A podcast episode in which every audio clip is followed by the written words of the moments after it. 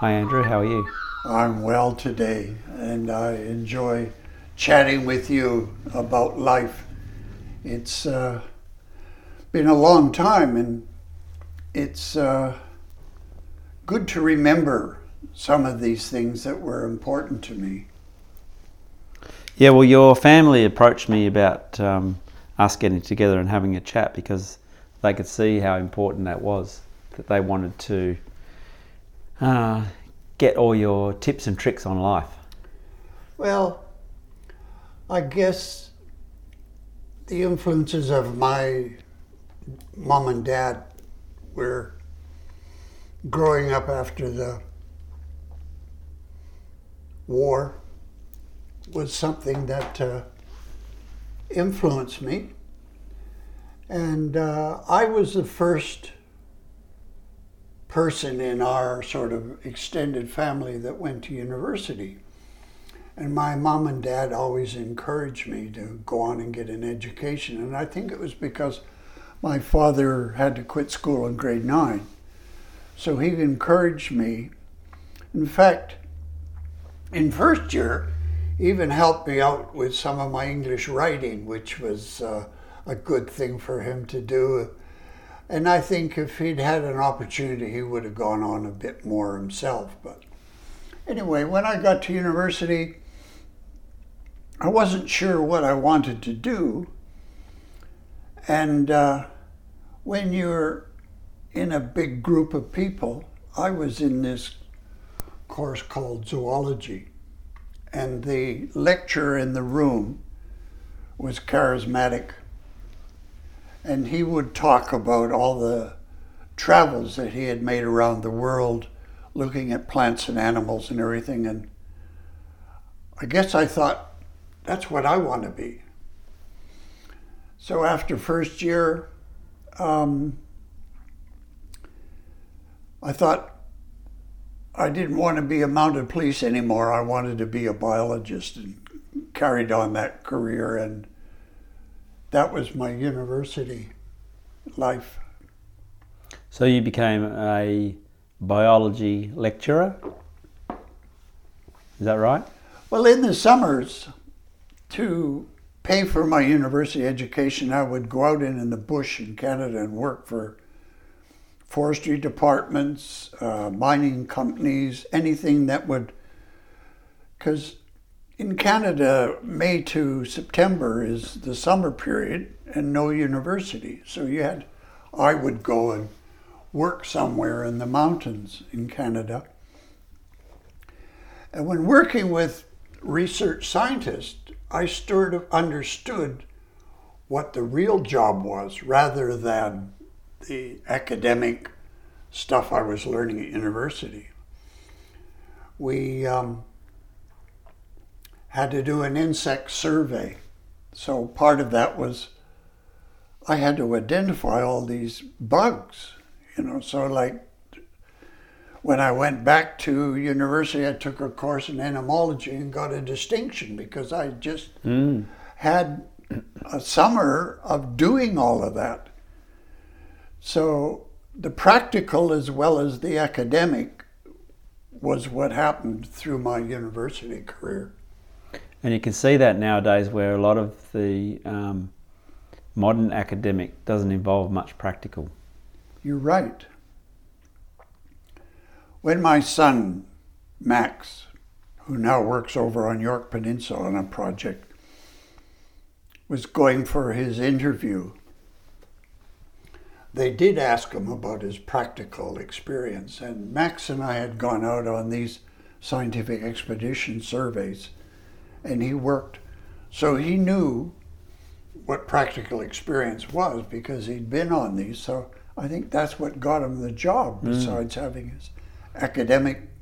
So you went out together for fun, or were you working together? Well, the Scientific Expedition Group is a um, not for profit organization of people who do surveys for the museum or other institutions and we go to remote places because they don't know what lives there. That was a big insight. Max and I would go on some of these trips together when he was, you know, in his last year university, sort of thing. And uh, for me, coming from Canada, it's all new. Like I'm back in primary school again, you know, like I don't know what's there and I don't recognize the stuff. And we were with some Aboriginal guys and they said, you know, eat that, but don't eat that. That's poisonous. And they looked roughly the same. Mm. So that knowledge that they had, um, I'm back in kindergarten again. You know, like it's. But it was worth being out there because I didn't mind being out of my element because I was learning new things. And when I was back at university, I'd be training teachers and I would be talking to them about how do you get young kids turned on to science? What are the things that they will be curious about? So I could talk to them about wolves and bears, but I could also talk to them about don't eat that plant, that one's poisonous, sort of thing, and trying to get them to be curious. Yeah, I was, I was hoping you were going to mention that because I wonder whether uh, we've lost that art of being curious. I don't think I have. I've um, worked in a lot of different countries, so I guess I've been an explorer in a lot of ways. The part that I find interesting is when you step out of your culture or are in another situation, like um, being in China, for example, and not being able to read or speak the language. How do you get by? Mm. What what is it that you connect to because you can't read the signs, you can't speak the language, there's nobody around that looks like you. You know, that's for some people that's frightening, but I I never found it so. I found it as a learning experience with with our kids, like Julie and I took our kids. And some of them still remember, you know, the experiences they had. It was quite different. And how was that from the first day you got there to the last day you got there? Well, I think for me and for the kids, we started to adapt and learn about new things. And as Australia is multicultural, we were multicultural, and it was interesting that some of our friends before we went said, you know, you're taking your kids out of school and you're taking them to this foreign country? How, how can you do that? And um, my wife's a nurse, so we, we had some health issues, but that was one of the reasons that we could go. And I would respond to the critics that this was their education, not just from books, but experience. Mm-hmm. So important. We were talking earlier about the um, magazine article you were looking at with regards to time. Yeah. Um, time, for me, is remembering some of the past, but being very much in the present because I have a lot of activities that give me joy. And maybe that's why my brain is still young, even though the body needs new shock absorbers and you know, I need probably a retread and I'm living in an older body and my hearing's not that good. But my mind is very active. I think it's because of time and curiosity and being in the present situation. Um, I enjoy writing, which is a struggle. Uh, I enjoy painting, which I'm getting better at. And it comes a point where you tend to recognize that you have a talent. I never did art in school, self recognition is a stage of your life development, I think. Um, not that you, you're up yourself, but you say, okay, I look around at the others who are working. Mine's not too bad, you know, like it's getting to that point. And I think for younger people, that's where they've got to. Getting back to China, James was 10 years old. My son, James, was 10 years old. And he played soccer and he taught all the young Chinese boys about his age how to play soccer. He was the star. They all loved him because they're playing in the dirt, kicking the ball, but he was directing them, even though he couldn't speak their language, they understood what he was doing and showing non-verbally. So that was kind of interesting for him Mm. to, because he talked about it later.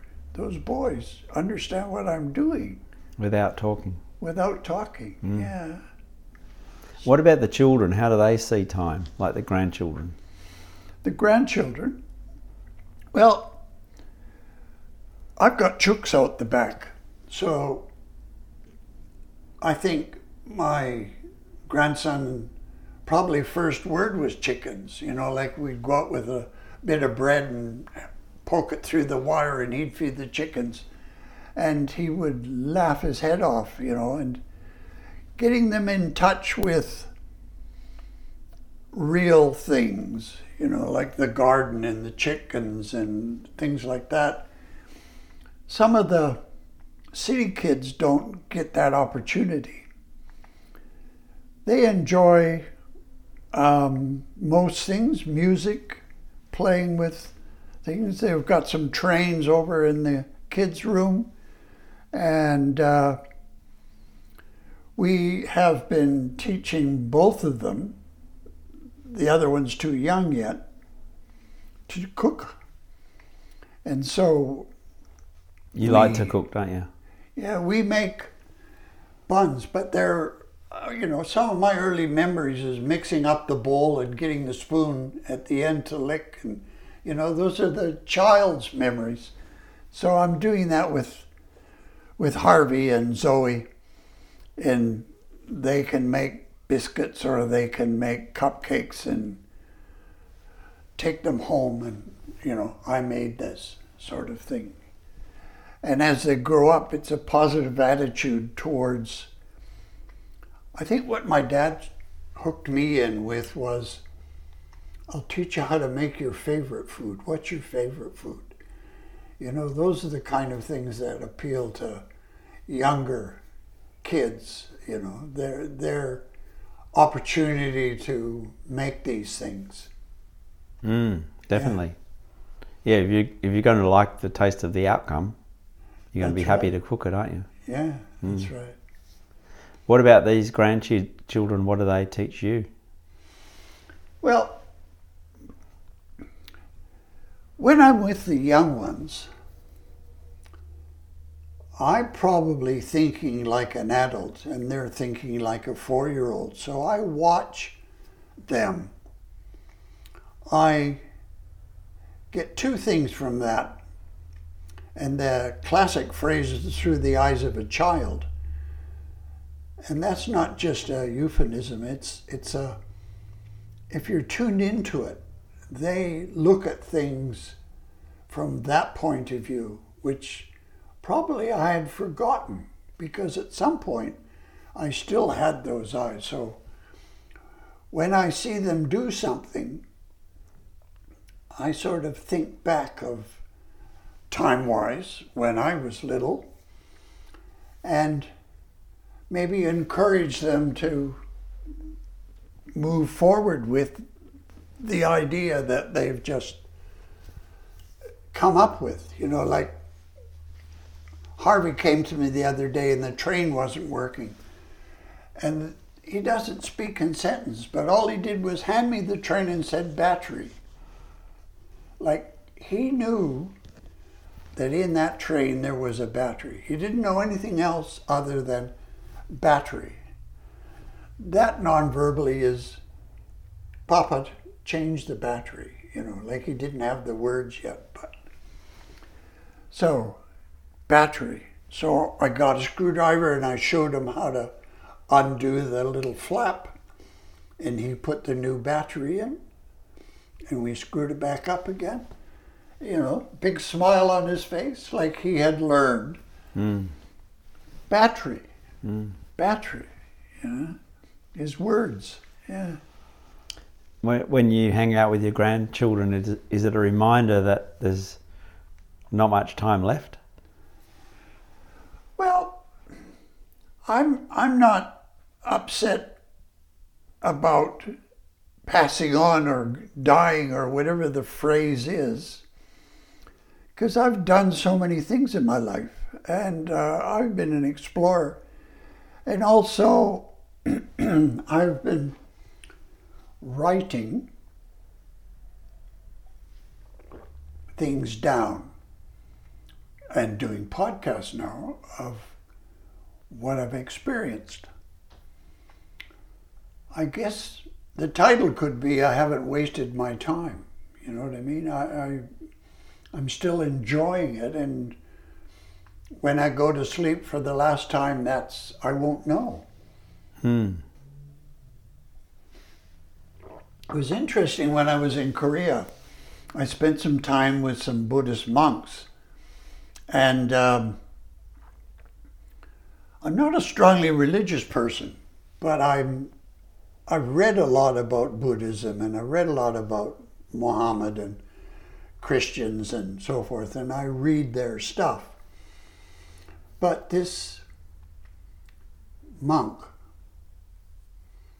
taught me sort of meditation in a way, and I wasn't, I was a bit skeptical that's another thing about being an explorer. I'm skeptical until I either experience or somebody will prove it to me.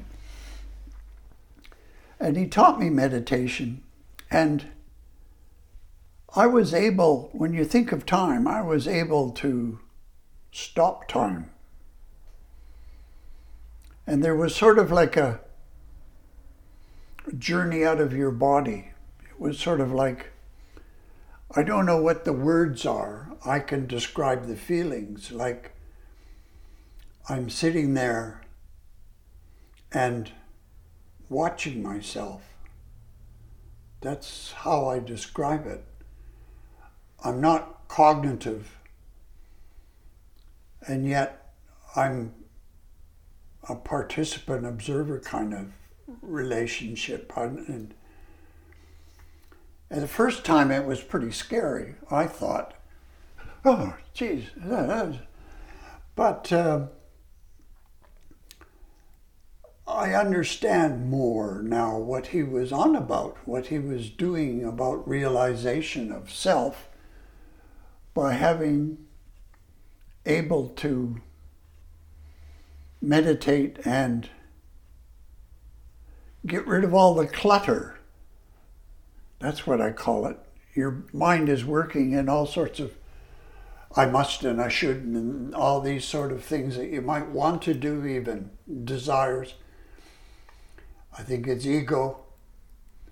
But in a meditative state, it tends to be relaxing and in the now. It's it's good. I don't do it all the time, but I, I have strong memories of what this guy taught me. He was an old man, and he'd spent all his life. And I said to him one day, I've traveled the world, and you've been in this room, this monastery, for all your life pretty well, since you were six years old, you told me we, we, we come from so different places. You, you've been doing this since you were five and now you're 80. Do you miss or do you think about what's on the outside world? He said, um, I hear about it. But if you don't miss it, then you, you don't know. You, it's, it's an unknown. I can't answer your question. Wise man. Mm. What you don't know. Yeah.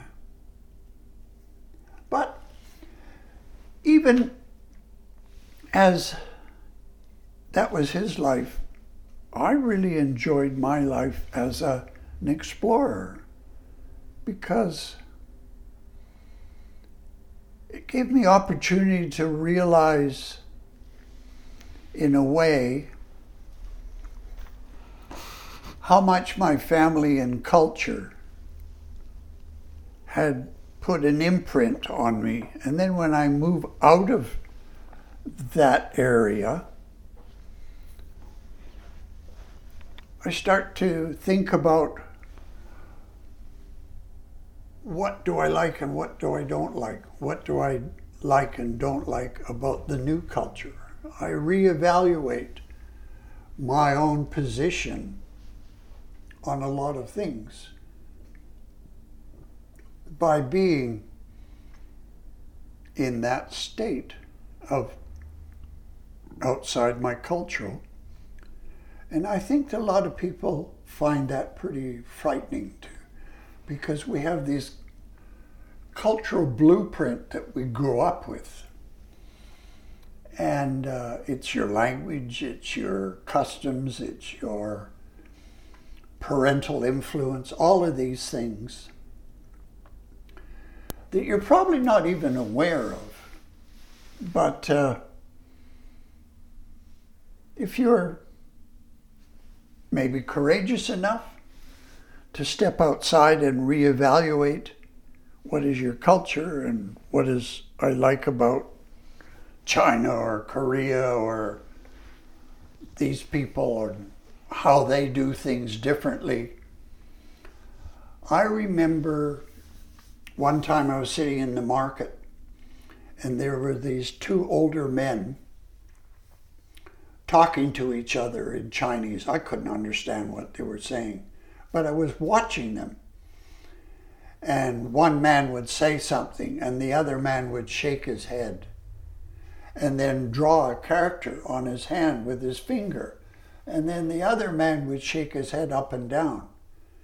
They were speaking a language, and I was understanding what was going on between these men, even though I couldn't understand the words. It was just blah, blah, blah, blah to me but I could see what they were doing. And I guess this guy spoke Mandarin and this guy spoke Cantonese. I don't know. Don't know what they were doing. Anyway, watching, watching, sitting on a train in a country, watching people get off and on and then they would look, and I would be the only white guy on the train, maybe. And they'd, oh, okay. And then they'd go and sit down. Some people would sit down next to me. Other people would try and talk to me in English, you know, maybe to improve their own language. Um, a lot of first or second question would be, Where are you from? And by saying I was a Canadian was a good thing.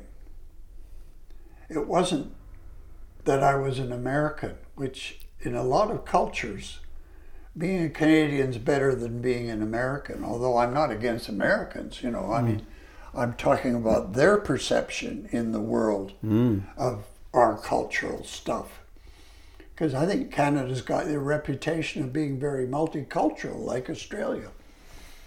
So, um, yeah, that was, oh, you're from Canada. Yeah, okay, that's good. You know, there's stories to be told about uh, Canada. And I could just throw this in a little bit of history. When Mao Zedong was doing his great march, there was a Canadian missionary doctor that saved Mao's life. His name was Norman Bethune.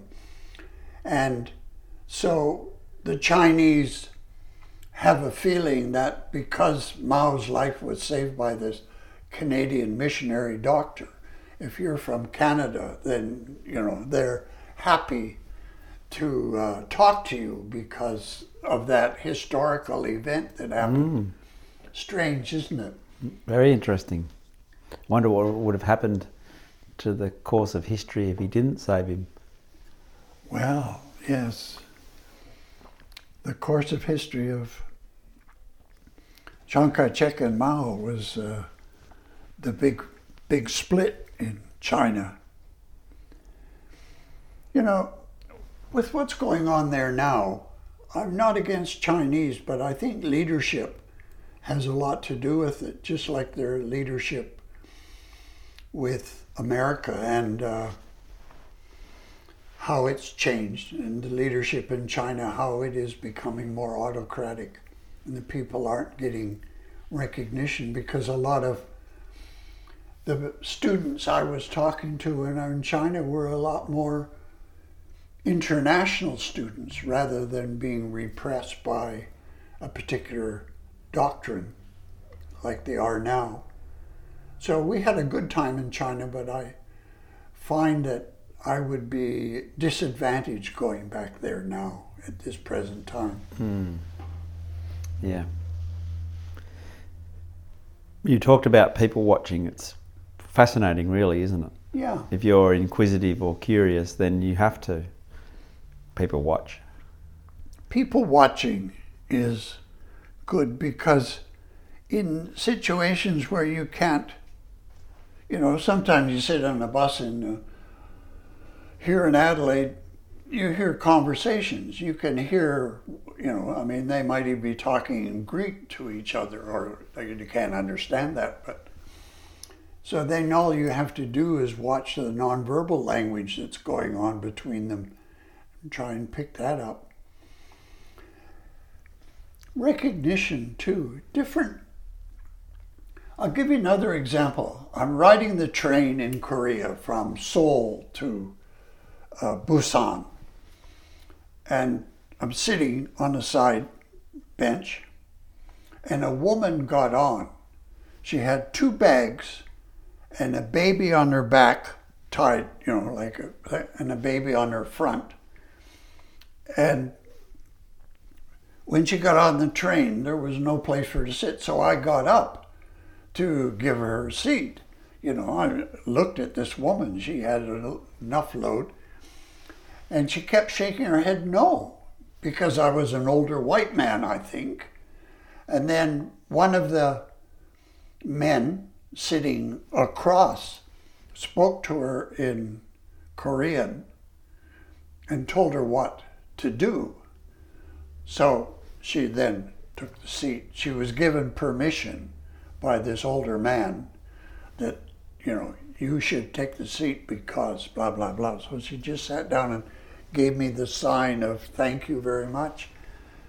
But again, that's how culture affects people.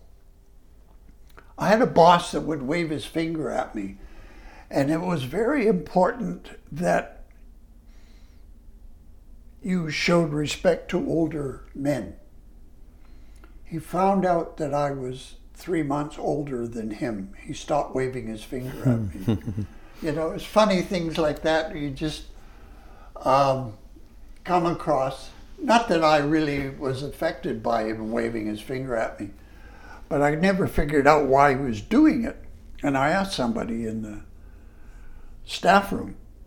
Oh, he probably thinks he's older than you. Mm. Oh, is that it? So when I saw him, I asked him his because he spoke English very well. I asked him when his birthday was, and I told him when my birthday was. I was three months older. Yes. Uh, funny things that happen culturally. How old are you, Andrew? I'm 83 now. Um, yes, I have um, outlived my parents, but I haven't outlived my grandparents. So I might have got the good genetic uh, markers to live to my 90s, which probably I'm aiming for. But uh, I sold my car the other day. I took myself off the road personally. Not that the kids were telling me that I had to, but I chose to um, stop driving at 83. Um, my hearing's not the best. I have um, eyesight that's not really that good. I have macular degeneration in one eye. The other eye works well. But I just decided I don't want to cause an accident because of my inability. So sold the car and I ride everywhere on the bus and tomorrow it'll be free 24/7. Mm. You know? But uh, when I went to work I used to ride the bus all the time. So I I, I don't mind uh, public transport. And there's Ubers, you know, like what's that? Oh, that's modern. You just phone them up and a car comes and takes you somewhere, drops you off, credit card, boom. Saves a lot of money by not having petrol being the price it is, insurance being the price it is, you know, all of that sort of stuff. So that's an advantage sometimes of being older. Mm. Yeah. But some of your um, children or grandchildren or great grandchildren that aren't even born may consider becoming a teacher. How do you know as a teacher that you're successful, that you're actually getting the message across? I think interpersonal skills with your students uh, is a lot more important than knowledge and telling them things because nowadays they can get everything on their phone.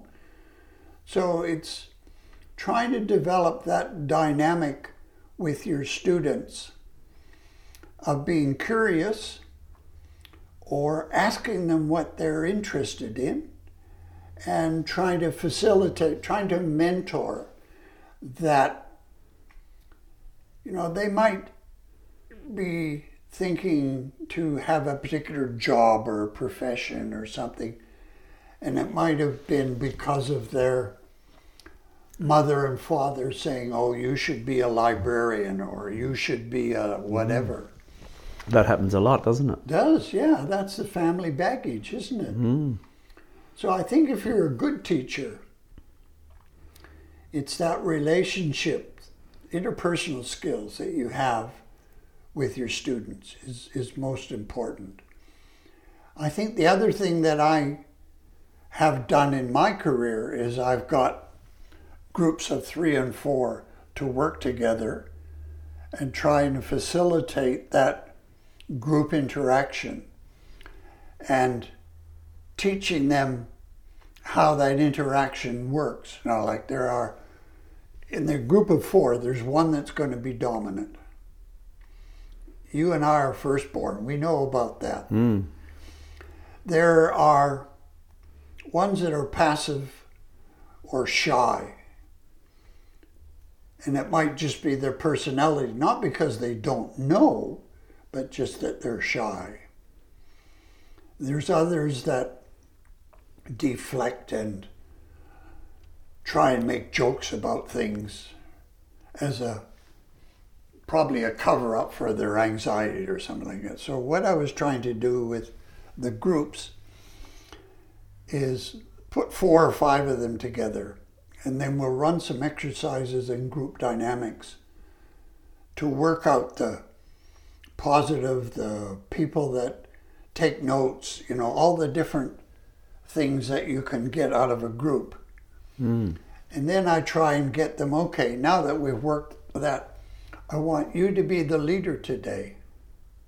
You're the quiet person. I want you to be the leader today and ask the questions. That's your job. That's all it is, is a job. You don't have to do anything else.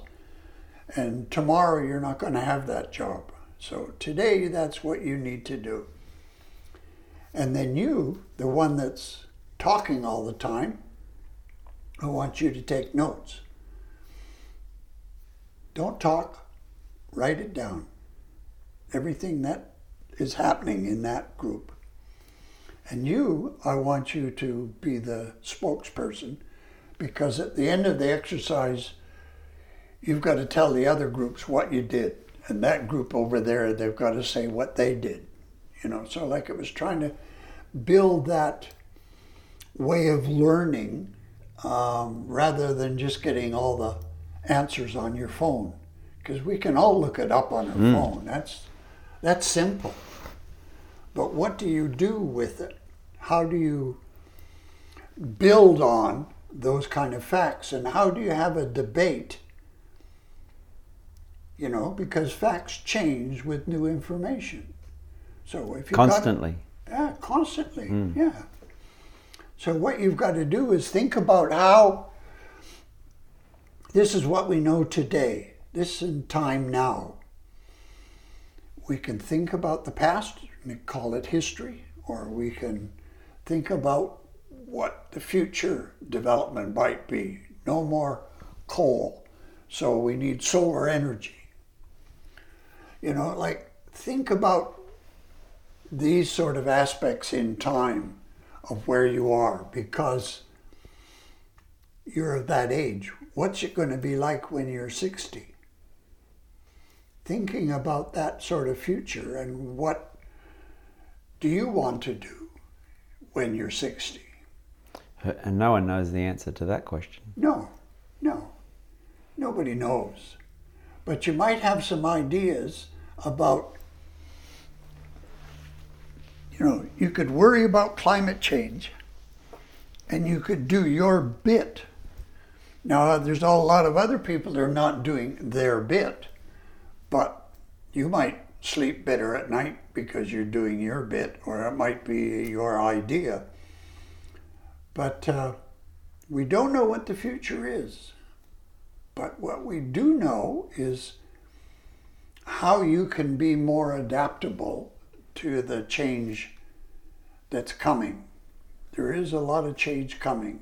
And if you look back, there's change, change, change, change. You are here now. There's change, change, change. So think about these sort of aspects of life.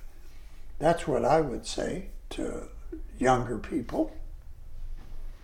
And do you uh, seek feedback from them so that you can figure out how you're going as a teacher?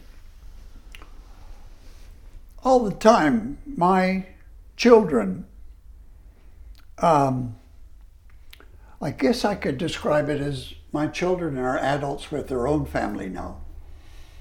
So I have, both my wife and I have good relationships with our children. It's sort of adult adult, not parent child, but adult adult relationships.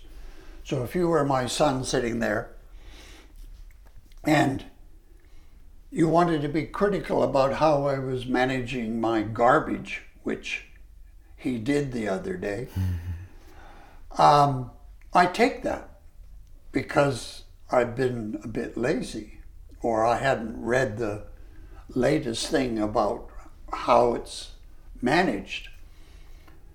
So they are able to talk to me, not as they're the parent, but as an adult to an adult, you know, like we talk.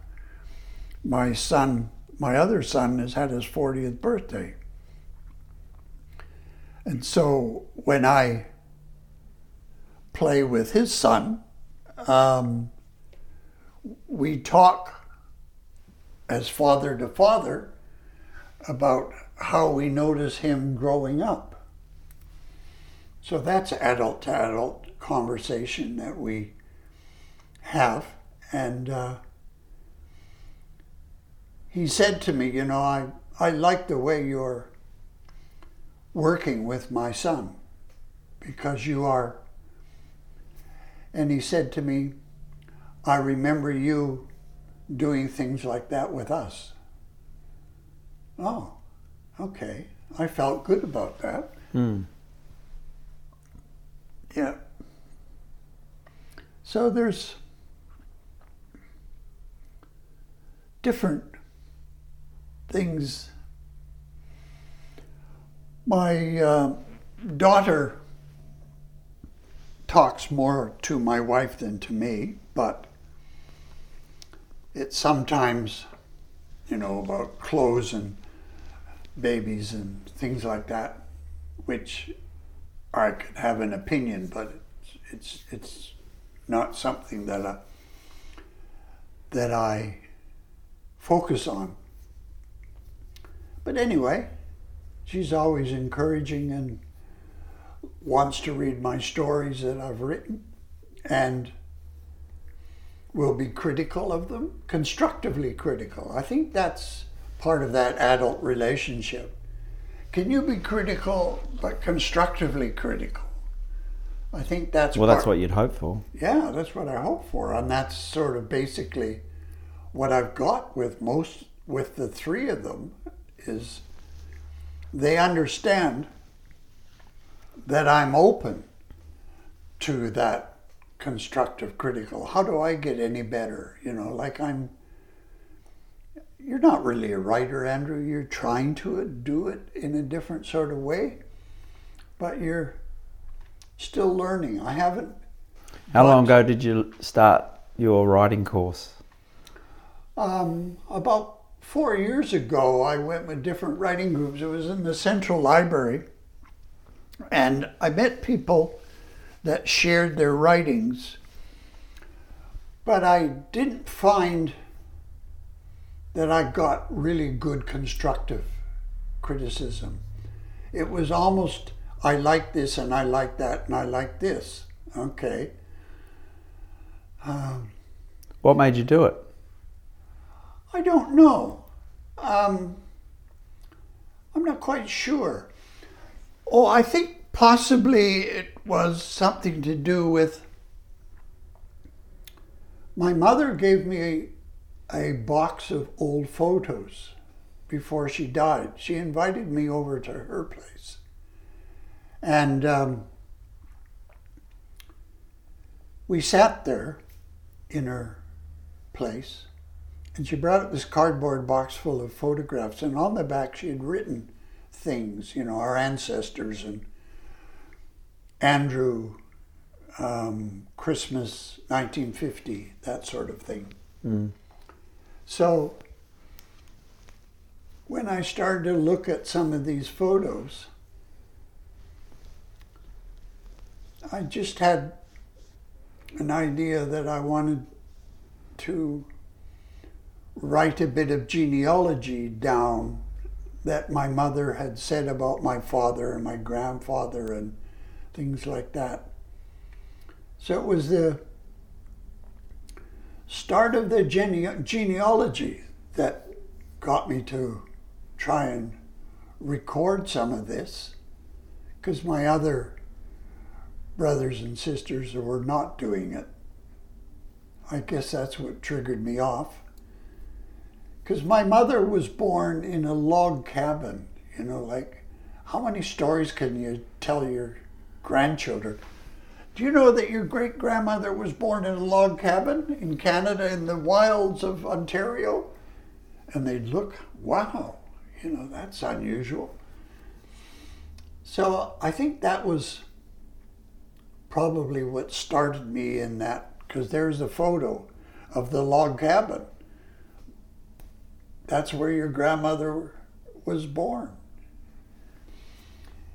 So I think that recording um, was good. The other thing that I wanted to share was that my grandfather was killed in the First World War. And my mother was only 18 months old when he, he was killed overseas. So she really never knew a father and there's pictures of him, but not much known about him because he was just a young man signed up like a lot of Australians signed up and got mowed down at Gallipoli. He was mowed down somewhere in Europe. And uh, so that genealogy stuff I wanted to share with my grandchildren at some point so they would have an idea of where they came from. That's mm. sort of what I, I think started me on this journey. Yeah, it's um, a lot of people maybe uh, think they can't do it or they leave it to too late. Um, to take it on at 80, that's pretty extraordinary. Well, I can record it and I get help from other people about how to do it. And so I recognize that I'm a beginner. So I, to get help from other people is not a not a bad thing because I've been an educator all my life, you know. Hmm. So it's I'm well, always learning. Part of the trick to it is to make it interesting, otherwise it'll just collect dust. Yeah, that's true. I think the photographs are interesting, and what I'm recording is probably factual information because I wasn't there. So it's more like a historical document. It's not until I get to my family um, that I can express how I feel. For example, um, I was married before and I had a son and a daughter. That was in my first marriage. And when my son was 25, Julie and I had our children in China, and he said that he wanted to come. He'd finished his bachelor's degree. He wanted to come to China. So I got on the train and went back to uh, Beijing to meet him when he got off the plane. Now, I wrote a whole bunch of interesting information about meeting, his name is Ian, meeting Ian, and then our journey back to Xi'an, where our family was and the events that happened to us on that journey back. A lot of my feelings went into that because it was important and I shared it with him. And he was really excited because that recounted the events really clearly. And it was what I felt about it and the things that happened to us. Um, unusual events, and it was this was the first time that he was in out of country. So uh, I was basically looking after him, you know, and his introduction to what do I do now was uh, quite good. Yeah, many adventures. So he was with us for about three months, and. Uh, lived with the family and traveled around and did things. Yeah. So he's a lot older than your kids. Yeah, he's uh, in his fifties now. Yeah. So I was um, thirty when I got divorced the first time. Yeah, thirty years old. So he's he was two years old. So he's um, in his late fifties now, and he's got his own family. Mm. Yeah. Yeah, well, he'll be interested to see what you produce in your yeah, genealogy. I think so. Yes, mm. pass it on. Mm. Travels with Ian in China. Yes. Mm. There's a picture of him that I took, and he, we're standing in the uh, great uh, plaza, and Mao's picture's up on the wall there. I think we've all seen that. So he's standing there with his hand looks like he's holding up the picture just by taking that funny shot, you know. This was before selfies, but anyway, we traveled on the train. In one of these carriages, there were 80 people in this carriage in bunks. It was um, called hard transfer. Like there was soft carriages and hard carriages, and we, we couldn't get soft carriages. They were all booked out. So there's 80 people in this carriage, no food, and a, a, a toilet up there, you know, just a hole in the floor. It was rough. Mm. Yeah. Good introduction to China. Yeah, exactly. Yeah. Yeah, different places. Well, you spent a bit of time also in Jamaica. Yeah, after my divorce happened, um, my wife had had a mental breakdown and she wasn't able to work or couldn't work. And I was the only one that could um, provide for the family, for her and the two children. She pressed the, the divorce, and it wasn't that any of us had done anything, it was just that she had this mental breakdown and couldn't deal with anything. So I applied for jobs and I got a job with the Canadian Embassy in Kingston, Jamaica, working at the university. And I had that job for three years and I was able to provide for the wife and the two children because I had a university supplied house plus my salary, which allowed me to travel around. And my job was to develop local teaching materials um, for the Jamaican teacher training colleges. That was my official job. Um, and they had sent a Jamaican academic to Canada to be trained.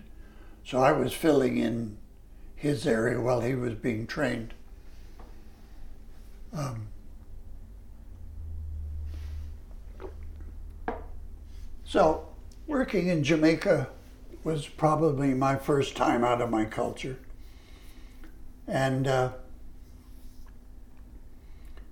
I saw a lot of things that were sure different.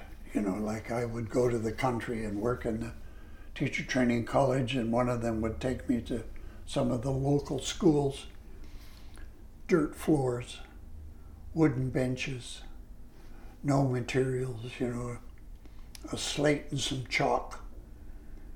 They were at the bottom of the rungs, you know, this this this was an experience coming from Canada where I saw the basic education. And yet the teachers were trying to help the young kids learn to write. Um, it was sad at times seeing that level of poverty, I guess you could call it that.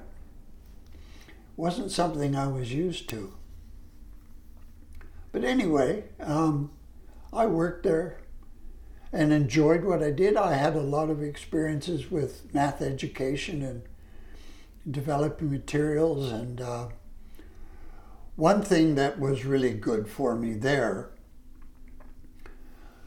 the woman that was my mentor in the math education program, and I worked with her quite a bit. After about a month, she um, said to me, You should hire a maid. And I said, No, no, no, I, I can't have a servant. That's, you know, it's not something I'm comfortable with. I, you know, this is. She said to me quite bluntly, Andrew, get over yourself. You're giving somebody a job. I hadn't thought of it that way. So I interviewed a few people and I finally hired Evelyn, who was my maid and housekeeper for the three years that I was there.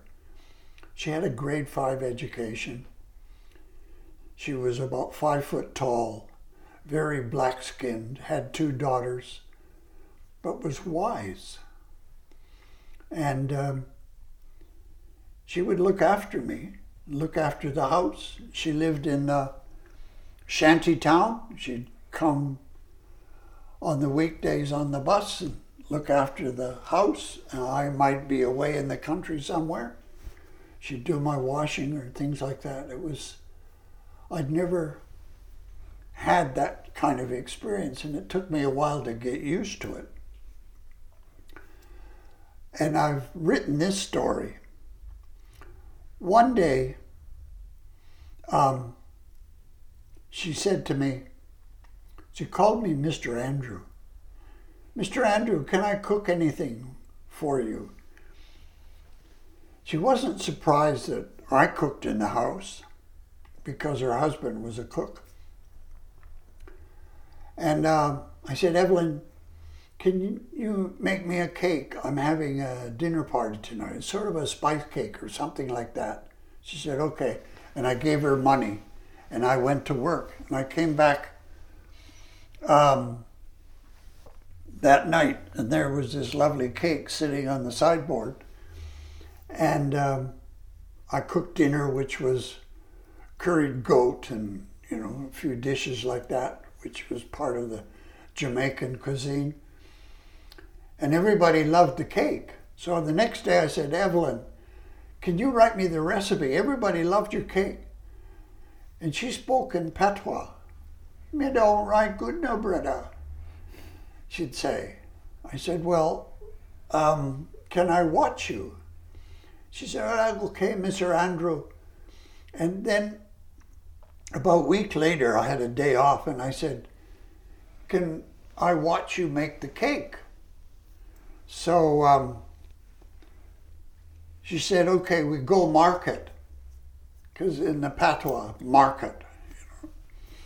Um, so we went to the market and she bought some things and everybody was calling out to me. Um, Doctor, come this way, man. Come this way, doctor. And I said, Evelyn, why are they calling me doctor? You know, in in those days, Doctors Without Borders and American Peace Corps all had long hair and beards, so they thought I was a doctor from the clinic or something because I was in this market, the only white person in the market, but I was with Evelyn, who, and it was her market. So they were calling out to me. So we went home, and Evelyn started making this cake. And I just sat there and wrote down all the things that she did. And then she popped it in the oven. And I said, Well, what do you call it? She said, That cake, Naman, is dump and stir with spice. My grandma teach I. So I learned how to make a spice cake by writing down, watching what she did, and now I can make it. So someday I'll make you a dump and spur with spice. Yeah. is it any good? Yeah, it is. It's wonderful. Mm. Yeah, yeah. So the language um, was predominantly English for you over there, or did you learn to speak? Well, it's it's mostly English because Jamaica was an English colony, and all the slaves that were brought to the country would sometimes speak a patois, which in a way was so the white people wouldn't understand what was happening. Mm-hmm. So they were, it's sort of like we might say teenage English today. You know, they can speak in phrases and don't know, understand what they say. So there's a Jamaican patois language, which I didn't get all of it. Uh, and then there's the Jamaican accent, you know, there's, which is sort of halfway between patois and English. So brother is brother, B R U D D E R. Hey, brother, you know, and things like that. Uh, so there was all sort of words that I would pick up and quite often I would try to imitate it. Mm. And uh, people would be surprised that I could do that.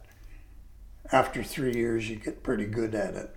Yeah, I was going to say, did you default into that, you know, just by day to day? It's, it's sort of fun in a way, you know. Like when I'm working at the university, I'm speaking proper English because all the academics are speaking that way. But um, on the staff, there are Rastafarians, so they speak the patois, and uh, every so often I'd be with some of those. and try out, you know, some of the words or get them to show me or tell me some of the words that they used. That was a culturally rich exchange. Did you ever um, bring them out in your other teachings, just from a shock value point of view? Not so often, no. Um, I think it was context. I remember sitting with some of the Rasta brothers, and they were in a drumming, so there was a circle of us. There must have been about five men with drums, and they gave me a drum, and I'm sitting there with the drums with the men, you know, with their big dreadlocks and everything, and we were just drumming along, you know, and they'd be speaking, and every so often I'd either try and ask them or throw in a word that I understood, and they'd turn to me and smile or laugh, you know, mm. like I was included in mm. that sort of way. Yeah, okay. Yeah. What about the, everyone hears about the, um, you know, marijuana. Were you well, confronted by that down there? It wasn't legal, but I can say this because it was 50 years ago. On my passport, it said visiting professor, and it also said technical officer. So that was on my official uh, Canadian Embassy passport. One day I was asked to go to the uh, embassy for a briefing. And this is true. The Le Dain Commission in Canada was working on the medical use of marijuana, not to get you stoned, but the medical use of marijuana. And the Toronto Addiction Research Foundation wanted samples of Jamaican marijuana sent to them. And the embassy said, Now you're going around to all these teacher um, training places around the island. If you go to the market, you can probably buy some marijuana. What I would, what they wanted was me to buy some, write down the details like where it was bought and you know all of that sort of thing, and then take it to the embassy, and they would ship it home in their diplomatic bags. Um, so sample five was from Ocho Rios, you know, in their market. And sample six was, you know, from Moneague College in another place. So that was my unofficial technical officer job. Mm. That when I traveled around, I would, and because I had a um, diplomatic passport, if I'd been caught with it, I was not going to be, because I was given permission to collect, give it to the embassy, and they would ship it off. And the addiction, uh, Toronto Addiction Research Foundation, did all the sampling of the THC and the CBCs and all the different chemicals that are in marijuana. Some are medicinal, some get you stoned, some are pain relief, you know, all of that aspect which Australia is going through now. Mm. Um, so that was an unofficial mm, job. Interesting.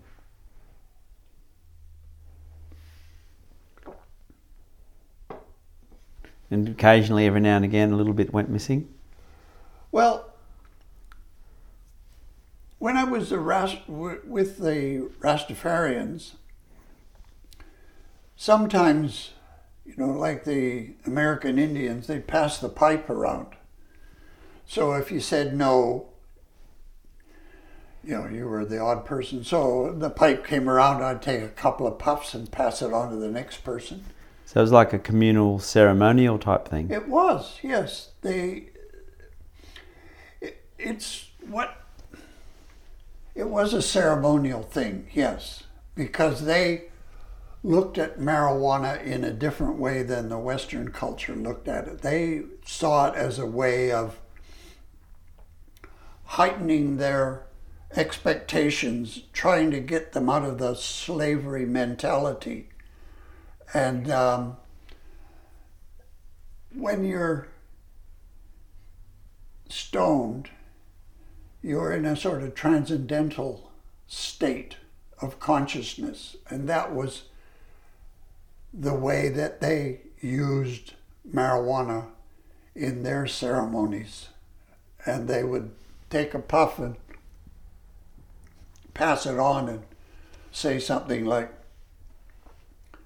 Haile Selassie be praised. And that was their black god, if you want to call it, from Ethiopia. And that was part of their uh, religious structure that they gave up um, when they smoked the weed, or ganja as they called it. Mm. Yeah.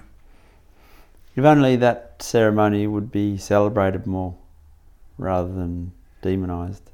Well, it's taken quite a while, but in certain countries, you know, having marijuana as a recreational drug is um, legal. Mm. And if you drive a car with it, you know, it's like driving it under the influence of alcohol. Mm.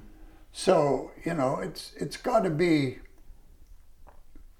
but I think too many people it's not like crack cocaine, it's not like opium, it's not like these it's a, it's a different kind of and even in Australia there's the medical use of marijuana that Maggie Beer and her colleagues have put together as a pain relief.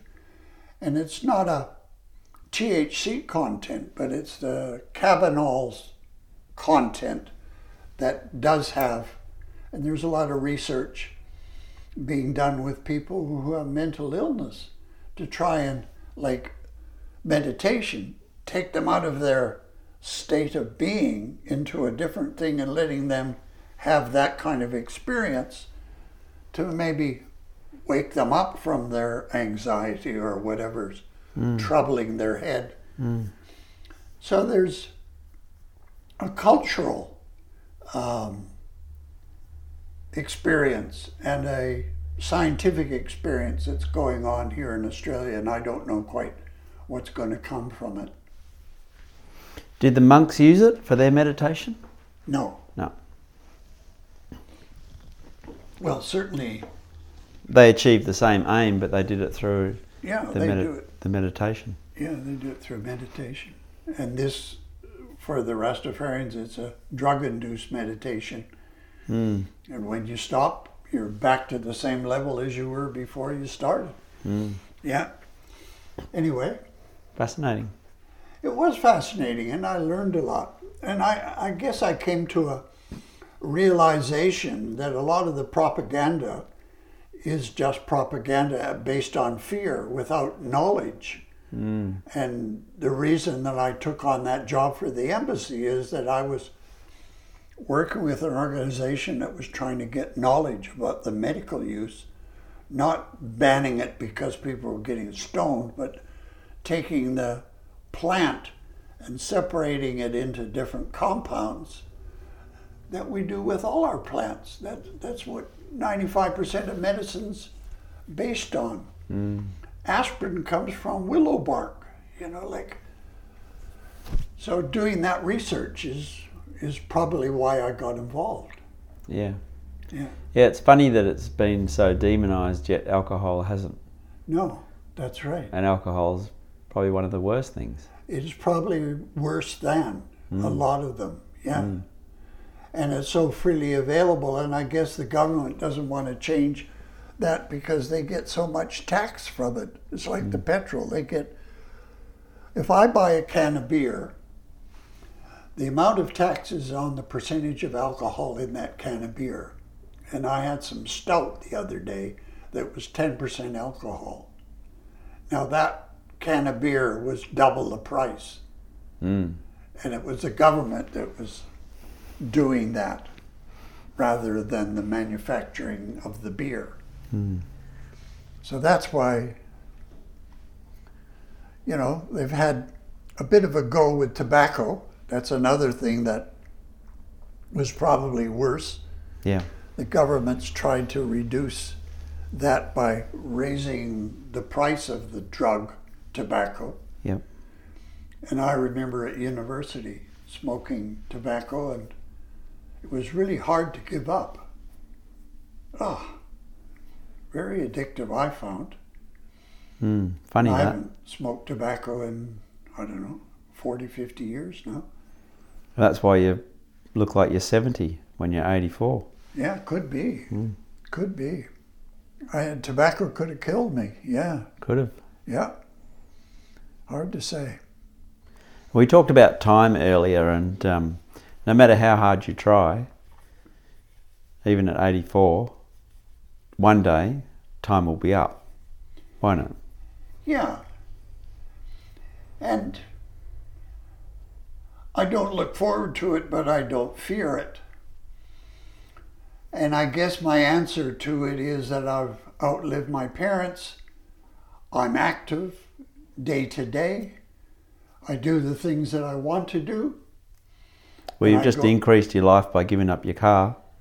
Well, uh, it's changed my life in the sense that I walk more, which is good. And my kids bought me a watch which records the number of steps I do a day, and I usually hit my 6,000. Now that uh, I don't get in the car and drive somewhere, I walk down the street, get on the bus, go, and then get off the bus and walk around and do what I need to do. So it's been positive giving up my car in being fit. Um, yeah, um, I remember talking to the Buddhist monk about death, and he said to me, We don't fear death because we've reached a point of self realization, that it's just the normal function, you know, of doing things As natural as birth. as natural as birth, as every other plant and animal on the planet does, you know.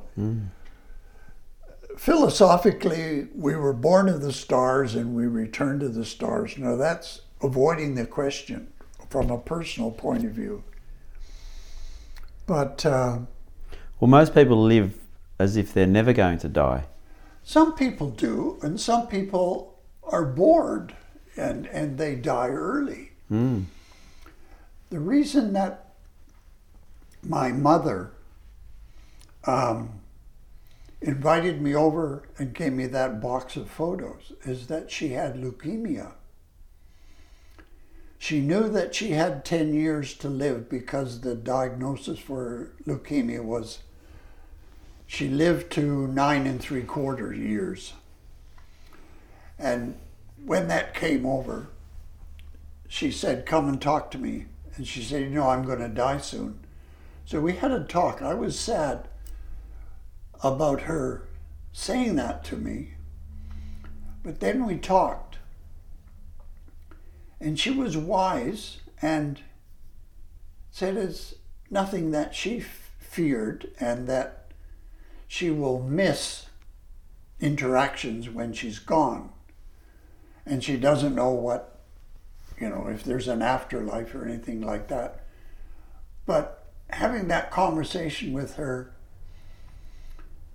sort of put me in the point of saying, okay, I guess it's going to be my turn one of these days. So I had had that conversation. And when I came back to Australia, I went to Flinders Medical Center for some other reason, and the doctor said to me, I want to need a family history. And I talked about my mother's death and my father's death and things like that. And he said to me, Your mother died of leukemia, um, probably genetic. Do you want me to test you to see whether you've got it? And I thought about that. Let me get back to you. So I came home and talked to my wife about do I want this test or not to know when I'm going to die or not going to die. So finally, I decided I'll go have the test. And I didn't have that gene. But it was that decision making about do I have that test or not test? Do I want to know when I'm going to die? Mm. So that was part of my knowledge and gaining.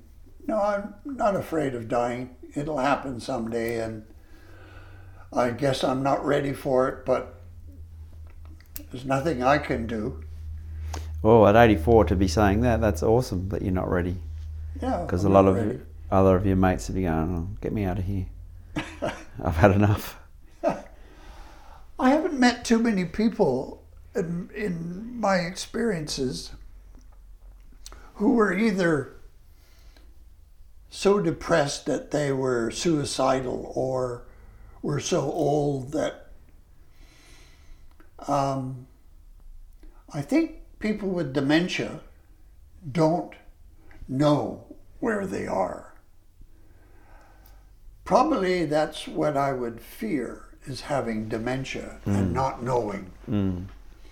As long as I don't have dementia, there's things to do and things I enjoy. That's what I that's where I am now. Mm. Yeah. It's a good spot. Okay. The um, yeah. I had a thought then and I've lost it. You lost your thought. It's time. no, I was going to ask you. Um, oh, that's right. Uh, all too often, we wait till the person's died before we celebrate them, Yeah. don't we? That's true. As opposed to telling people what we think of them while they're alive hmm and how much we value them. But having said that, um, no one really gets to see what their funeral was like No, or even get to be at their funeral because they're gone. they're gone. Imagine if you could give your own eulogy. What would that be like? Oh. Writing my own eulogy. There's a task for tomorrow morning. when I get up and fresh, I'm going to write my own eulogy. what would you say? What would I say? Yeah. Because obviously you're not going to be able to go on for hours. They'll, No, no, that's they'll all true. they'll all start yawning.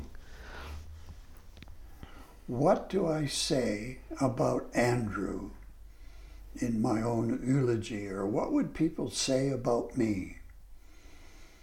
I can only tell about what I think about myself rather than what other people's impressions are.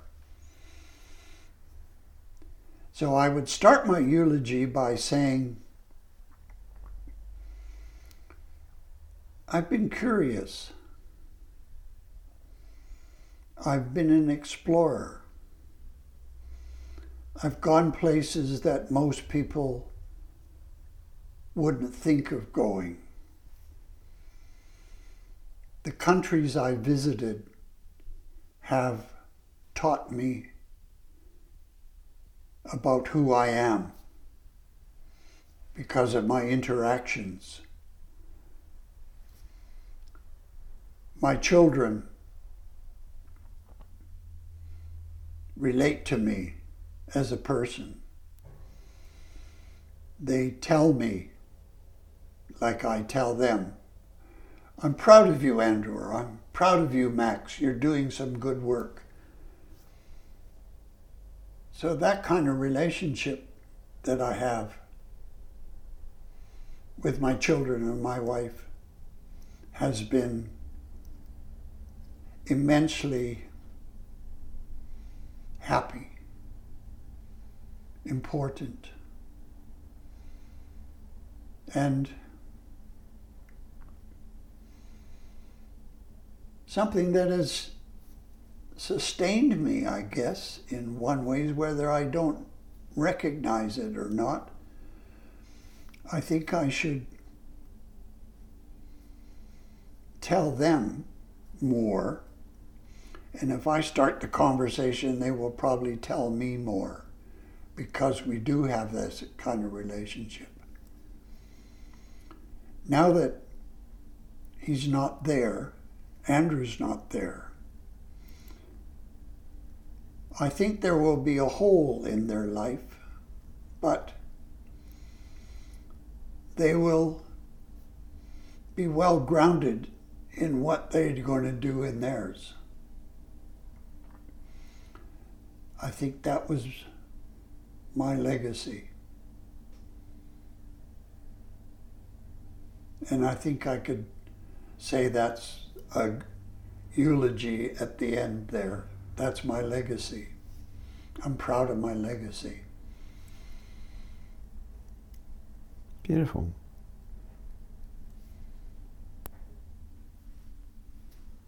Good on you. Well, I don't know what else to say.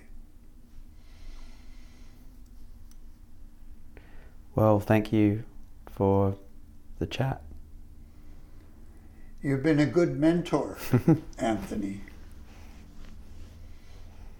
I'll hear this on the shortwave, On the Long short wave. Yeah, one of the waves. one of the waves. Yeah. And when other people hear it, they might be surprised. Hmm, they might be. Well, it's almost um, impossible to tell your life in a hour and a half recording, That's for sure. Yeah. but there's, you've definitely given us a beautiful snapshot.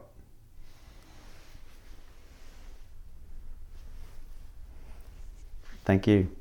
Okay.